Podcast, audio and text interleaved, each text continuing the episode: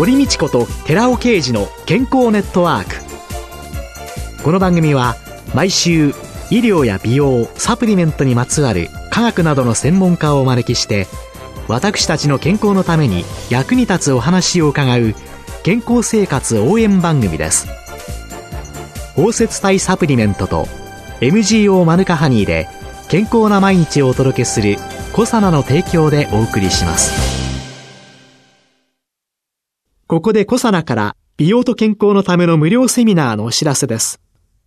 来たる2月6日火曜日午後5時から6時まで東京日本橋のコサナ東京本社にて美容と健康を科学するコサナのセミナーファイトケミカルとヒトケミカルによる美容と健康を開催いたします。講師は番組パーソナリティで神戸大学医学部客員教授の寺尾啓二社長。参加費は無料です。参加ご希望の方は東京03-6262-1512までお電話でお申し込みください。小サナから美容と健康のための無料セミナーのお知らせでした。こんにちは。堀道子です。今月は順天堂大学医学部総合診療科准教授の福田博さんをゲストに迎えて、風邪の基礎知識と対策をテーマにお送りしています。まあ、先生、最後になっちゃったんですけれども、はい、今日が。風邪と似た症状の実は重大な疾患って、どんなものがありますかね、はい、そうですね。呼吸器の症状でいらしてですね、やはりそこからインフルエンザとか肺炎とかっていうものも見落としてはいけないものになると思いますけど、最近ちょっと増えてるのは結核とかですね、そういったいわゆる伝染性の疾患、あと肺がんとかですね、そういったものの前触れでそういった症状が出ている場合もあります。結核って日本ってもうほぼほぼなくなっちゃったように思ってたりしたんですけれども、はい、よくニュースにもなりますし、いろんな国と比較して少なくないですよね。はい、そうなんですね。感染症は前回もお話したように、どこかその一つですね、感染源と経路と宿主どっか一つきちんと対策できればいいんですけれども、結核ということを知らない世代の人が増えてきたり、あとは様々な問題で結核菌がですね、多いような、例えばホームレスの方とかですね、結核の罹患している方非常に多い集団の方もいます。で、そういうところに対してやっぱりなかなか医学的な対策だけで解決できないようなことがあると、どうしても結核っていうのはなくなりきらないですね。結核も風邪の時に教えていただいたような3つの予防っていうのははい、基本的に。そうですね。感染症の3つの基本の予防は同じですね。感染源と、はい、そして経路と。経路と、そして体の免疫力を高めるというような、はい、そんなことですかね。こういうそのことが実際に重大な疾患を見逃して、まあ手遅れになってきたりとか、というようなことがないようにするためにっていうようなところで、先生は1993年に山形大学の医学部を卒業されて、その後、順天堂大に移られて、まあ、現在は総合診療科で外来診療をなさっているわけでありますけれども、はい、総合診療にいろんな風邪の患者さんがいらしたりとか、それから風邪のちょっと対応が遅れた人とか、風邪だと思ってて違う疾患というような、はい、そんな方たちを日々見てらっしゃる。そうですね。山形大の医学部を出て、今総合診療科で働いているというふうに言っていただいたんですけど、間でですね、普通に研修をやって、まあ臨床の経験をしばらくした後、公衆衛生学予防医学ですね、の大学院に行きまして、その時に順天堂に出てきたわけです。ですから、ずっとその臨床の仕事をしている臨床医という視点だけじゃなくてですね、予防医学の勉強して、そちらの方をあのしっかりやっていきたいというふうに思って仕事しています。あじゃあ先生は実際には患者さんを見てらっしゃるわけでありますけれども、その前の研究者としての視点というのは、公衆衛生。そうですね。予防。はい。という視点でも見てらっしゃる。はい。私はその予防の勉強した後ですね、いろいろな健康情報を人の行動を変えたりですね、人が幸せになることに健康情報非常に役に立つと思った時に、じゃあそれに応える印象の窓口っていうのはどんな窓口だろうと。で、その時に心臓だけとかですね、大腸だけとかだとその窓口に答えにくいんですね。いろいろなことの相談を広く受ける。で、その時にまだ総合診療という言葉があんまり一般的ではなかったんですけれども、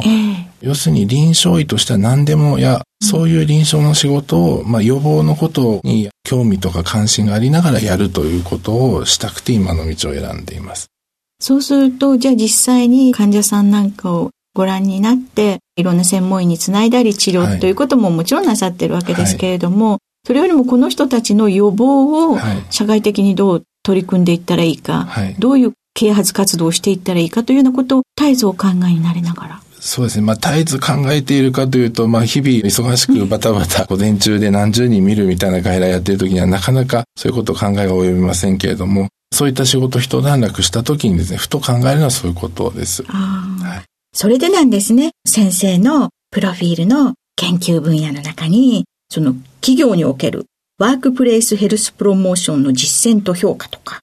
職域におけるヘルスリテラシー尺度の開発と向上プログラム作成と。ちょっと難しいんですけど、これって簡単に言うとどういうことですか？全然意味わかんないですけどね。これものすごく簡単に言いますと、まあ私は産業保険という企業で働く人たちが自分の対象なんですけども、働く人自身がですね、賢く元気で働いてほしいというのが自分の願いです。で、その賢く元気でという賢くの部分が健康情報をうまく使えると。そういう意味で、それがあのヘルスリテラシーという言葉で今説明されていると思います。このヘルスリテラシーという言葉はいつ頃から言われてるんですか？そうですね。研究が始まったのはそれでも30年くらい前のようですけれども、ええ、本当に注目されるようになったのはもうこの10年、15年ぐらいです。ここ10年から15年ぐらい。はい日本は今健康日本21というのを国家目標としてやってますけれども、それがまあお手本にしたアメリカのヘルシーピープルというのの2010年版というのがですね、2000年から走っていくんですけど、その2000年のところにヘルスリテラシーという言葉が取り入れられて、それで随分注目を浴びたようです。そのヘルシーピープル、アメリカのいろんな健康目標値を作って、それに向かってみんなが生活習慣を変えたり、いろんな健康づくりをしていく。はい、で、それを参考にして作られた、日本が健康日本21。21ですね。で、結局その2000年頃何が言われてたかというと、もう今おっしゃっていただいたように、食事気をつける、運動気をつける、タバコをやめる、まあそんなことで人は健康になると思われていた。それはまあもちろん生活習慣病という言葉なんですけれども、どうもその個人の健康は個人の努力だけではどうしようもないんじゃないかみたいなことがすごく増えてきたわけですね。例えば貧困ですとか、例えば人種の問題ですとか、難民の問題とか、それ今健康格差っていう言葉で語られてますけれども、アメリカのヘルシーピープルのその2000年頃の文章を見ると、アメリカ国民が2億人いて、その中で健康格差がものすごいひどいと。まあ、日本も今健康格差って言われてますけど、そんなところじゃない。もう世界で一番健康格差がひどい。で、調べてみたら2億人のうちですね、半分の1億人の人はヘルスリテラシーが低いと。だ健康情報が低いことが、その格差をもっと広げてんじゃないかみたいなことが言われたようです。はあ、そういうことなんですね。ですから、まあ、どこで生まれて、どんな親に育てられて、どんな学校に入って、で、どんな会社に勤めているのか、みたいなことがすごく健康に関連してるっていうふうに言われています。それに対する処方箋というか対抗手段としてですね、じゃあ個人はどうやって自分とか自分の家族を守ったらいいのかと。うん、で、あの、ヘイスリテラシーっていうのは、まあ今インターネットの時代ですから、それほどお金かからないですし、あと自分で得ようとする努力だとか、自分でその情報を選別する能力を身につけていけば、それをうまく活かすことができると。で、そうすると格差がひどい世の中にあっても、自分とか自分の家族が損をしないようなですね、ことができるんじゃないかというふうに言われています。はい、私は薬局も経営しているわけですけれども、その健康サポート薬局というのを、国が中学校区に1個、約1万個をその健康サポート薬局にしようというような計画がある。そういう中で、そういう薬局が地域の皆さんのヘルスリテラシーの向上というものに貢献できるようになったらね、すごくいいなと。そうですね。あ、もうそれ素晴らしいと思います。で、実際ヘルスリテラシーなんかのセミナーだとか講習会で、薬局に勤めておられる、例えば栄養士さんとかですね、はい、薬局を経営されてたり、薬局の方向性決めていかれるような方がそういったところにいらっしゃるようになってきてます。先生ずっとご覧になっていて、一般の患者さんのヘルスリテラシーというのは向上していると思いですか？そうですね。自分が医者になった頃と比べると随分向上しているというふうに思います、正直に。で、それはやっぱりかなりいろんなことを調べてですね、病院にいらっしゃる患者さん増えたなというふうに思います。ただ逆に、今回風邪を題材にしたお話をさせていただいたんですけど、風邪の診療って昔はすごく楽だったですね。風邪かもしれない。風邪だと思うよって話をして、風邪薬を出すというところまでの一連の診療で3分とか5分で終わっていたと。うん、でところがですね、最近は何ウイルスですかと。検査で陽性って出ましたかとかですね、患者さんに聞かれることがあるんですね。ええ。で実際はそんなことは気にしなくてもいいのかもしれないと。うん、要するに、その人がきちんと休めて、きちんと体を大事にできれば自然と治っていく病気が風邪だと思います。で、たまに見逃してはいけない重大な病気はそこに隠れてる。隠れてる。はい。その時は総合診療医はじめ、医師がきちんと腕を振るうとこだと思いますけれども、うん、だから昔よりもすごく患者さんのリテラシー上がってきてると思うんですけど、バランスが少し悪い人が増えてもいるのかもしれません。うんもうそんなこと気にしなくていいか っていうところまで すっごい心配しちゃう人とかというのもいらっしゃるということなんですよね。そうやって考えていくと、医師、もちろんまあ薬剤師もそうなんですけれども、コミュニケーションというか、スキルというか、はい、今まではもう黙って従ってればいいよとか、これ飲んどけばいいよだ、積んだのが、いろんな会話を、本当にこの人が悩んでることっていうのは何なんだっていう、うん、ちょっと違うところを悩んでらっしゃるんじゃないかとかっていうのも聞き出していかなきゃいけない、探り出していかなきゃいけない能力っていうのも医療者側には必要なんでしょうね。そうですね。そういったヘルスリテラシー含めてヘルスコミュニケーションと言われているような患者さんとどんな会話をするか。で、患者さん側もじゃあ病院に行ったら医師とどんな会話をするのか。うん、それは患者さんが聞くっていうだけじゃなくて、例えばお家に帰ったら奥様に説明できるかとかですね。あと、職場の人であれば、ヘルスリテラシーがすごく面白いのは、個人がその情報を活かして健康になるだけではなくて、まあ、職場みたいなところで考えると、リテラシーっていうのは資産になると言われてるんですよね。例えば会議なんかで健康のことが話題になった時、リテラシーが高い人がいれば盛り上がるかもしれないし、一番いいのは社長さんのリテラシーが高ければ職場を禁煙にしたりとかですね、いろんな動きが出ると。だから人がいる場でリテラシーがだんだんこうお裾分けされてですね、広がっていく。で、そうすると、そんなにコストかけなくても、健康な会社とか、健康な地域とかですね、あと健康な日本みたくなっていったらいいなっていうふうにちょっと思ってます。じゃあ、その先生方の産業医とか公衆衛生をやってらっしゃったいろいろな方々の知見が多くの方にヘルスリテラシーとして伝えられて、はい。はい、そしてそれが両言の火のように勝手に日本中に広がったら、格差もないきちんとした健康管理ということが、皆ができるようになるんでしょうかね。まあそうなったらいいなっていうふうに思います。はい。今月は4週にわたって、順天堂大学医学部総合診療科、准教授の福田博さんをゲストに迎えて、風邪の基礎知識と対策と題してお話を伺いました。ありがとうございました。ありがとうございました。続いて、寺尾刑事の研究者コラムのコーナーです。お話は、小佐野社長で神戸大学医学部客員教授の寺尾啓二さんです。こんにちは、寺尾啓二です。今日はマヌカハニーによる腸内環境改善についてのお話をさせていただきます。口腔や喉のケアに有効なニュージーランドのマヌカハニーが注目されています。声が仕事の生命線になるような歌手や芸人など有名人に認められ、ラジオやテレビ番組で何度も取り上げられるようになり、にわかに認知度が高まっています。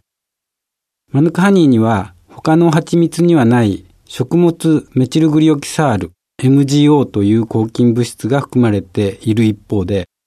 ビフィズス菌等の善玉菌を増やすグルコン酸が含まれている関係で、善玉菌を増殖し悪玉菌を減少させる作用があることはよく知られています。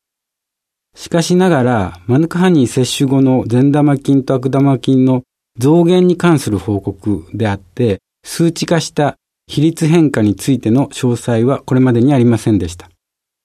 ところが、2016年の3月28日に札幌で行われた日本農芸科学会のジュニア農芸科学会で、高校生がその比率変化を調べた大変興味深いポスター発表をしていましたので、この研究コラムで紹介しています。そのタイトルは、マヌカハニーのマウス腸内フローラに及ぼす影響。マヌカハニーは腸内フローラの悪玉菌をやっつけた。で、埼玉県の山村国際高等学校2年生の高野美穂さんの発表でした。この研究者コラムで紹介した後、私は山村国際高校の高野さんと顧問の天野先生にお会いしました。そこで今回はその後のもう一つの発表内容について紹介します。2016年7月31日から8月2日まで山形県で催されました第6回高校生バイオサミット in 鶴岡で鶴岡市で慶応大先端生命研なんですけどもそこで行われたサミットです。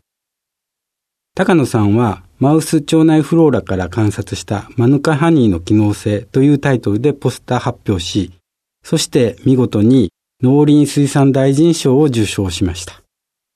新知見を紹介する前に最初のポスター発表を復習しておきます。まず試験方法です。マヌカハニーを人の体重60キロあたり1日の摂取量として 5g、10g、15g、20g、30g に換算して、マウスに1日1回与えています。また、比較として有名な市販の乳酸菌、ヨーグルト飲料も、人の体重60キロあたり1本に換算して与えています。したがって実験区は6区、対象区は水を与えた1区を設定し、それぞれ3匹を1区としています。糞はテクニプラスト、ジャパンに委託し、マウス腸内フローラのプロファイルを解析を行っています。その結果、マヌカハニー投与によって善玉菌が増加し、悪玉菌が減少することが分かりました。10g から 15g までの間が顕著だったそうです。特に 10g 摂取の場合、腸内フローラの善玉菌が54.3%占め、日和見菌悪玉菌とのバランスを改善し、善玉菌優勢としています。対象区の水と比較すると、善玉菌は4.5倍に増加し、悪玉菌は半分以下に減少しています。また、市販ヨーグルトとの比較でも善玉菌は約1.9倍増加し、悪玉菌は約半分に減少しています。お話は小佐野社長の寺尾啓二さんでした。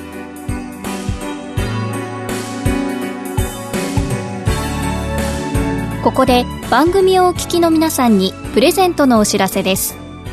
ラジオ日経では今月25日から大晦日までリスナーの皆さんへの今年1年の感謝を込めてリスナー感謝祭を実施中です。健康ネットワークからはコサナのマヌカハニー関連3商品をセットで5名様にプレゼントします。お送りするのはマヌカハニー100プラスレザーウッドハニー。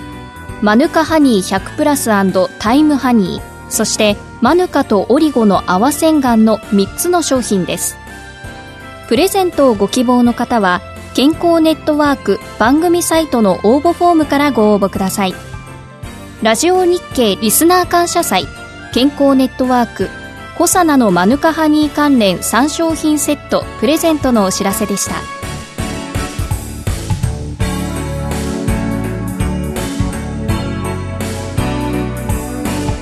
堀道子と寺尾啓二の健康ネットワークこの番組は包摂体サプリメントと MGO マヌカハニーで健康な毎日をお届けするコサナの提供でお送りしました。